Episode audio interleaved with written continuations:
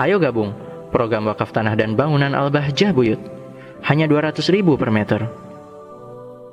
Allah yasbiko asyikho ila sarhi mas'alatin au jawabi su'alin. Adabnya seorang murid kepada guru, jangan sekali-kali seorang murid mendahului penjelasan gurunya atau mendahului jawaban yang diajukan kepada gurunya didahului untuk menjawab. Enggak boleh tidak beradab. Ya.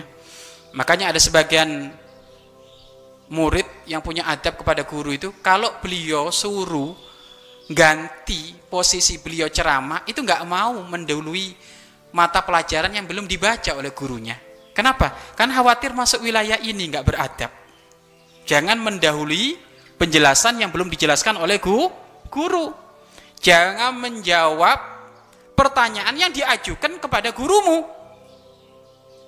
Atau malah nyodorin diri. Pak Guru punten saya aja yang jawab. Ya nggak adab itu. Kalau ada yang bertanya Pak Ustadz Pak Kiai bagaimana hukum ini? Nggak boleh mendahului. Ya tidak boleh. Itu adab ya. wala yusawi kohu atau barengin nambahin guru punten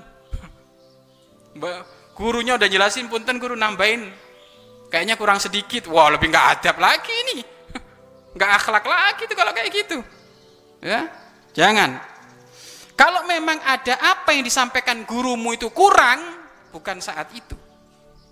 Bukan saat itu, tapi nanti di majelis yang lain.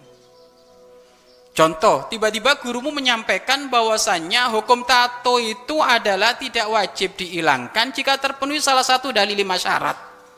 Tiba-tiba disebut em, empat, berarti kurang satu kan? Bukan saat itu, punten Pak Guru, kurang sempurna tadi, tak tambahin satu, bukan kayak gitu. Majelis yang lain. Assalamualaikum guru, mohon maaf kemarin menyampaikan e, lima syaratnya baru empat syarat. Marhaba, nanti tak ulang lagi. Nah, gurunya seperti itu. Adab, akhlak.